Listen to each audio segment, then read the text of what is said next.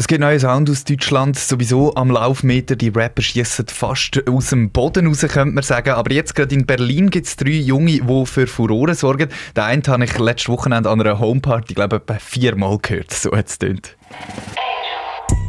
Angels, sippen. Und sie beißt sich auf die Lippen, ey. Angels. sippen. Meine DMs, die sind Der Simba haben wir da noch, Juan. Wer Das ist, der der Simba. Simba?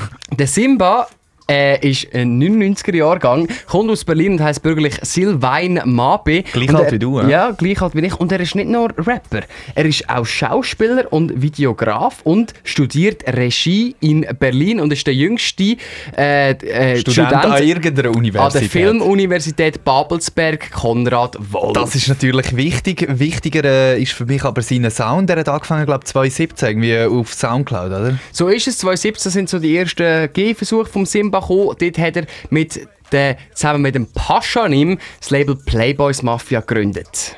Shababs, Botten, grüne Augen, braune Locken, Tiers, Rocken, halbe Kiste, wenn wir shoppen. Und der Paschanim, das ist auch ein relativ junger, der ist glaube ich sogar noch, noch jünger als der Dings. Der hat 2000er Jahrgang und der Bruder, der hat wirklich den grössten Hype in Deutschland überhaupt. Da kannst- Paschanim ist schon recht charted. Da so, kannst, seinen jeden, da kannst du den sogar in der Schweiz charten. Der ist tatsächlich mit seiner neuesten Single Airwaves aufs 11 in der Schweiz chartet. Fragen sich, was Pascha macht. Project Baby,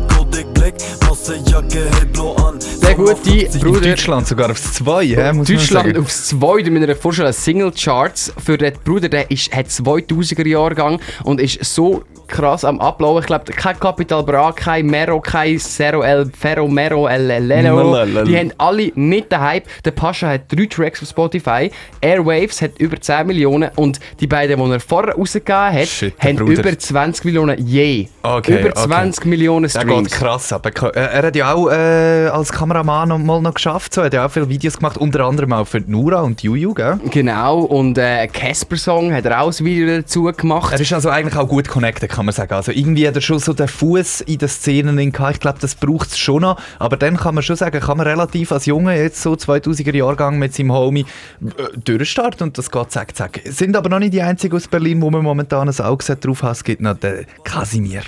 Rauch. Ey ja, warum knackt dein Kiefer lauf? Ja, besser rollst du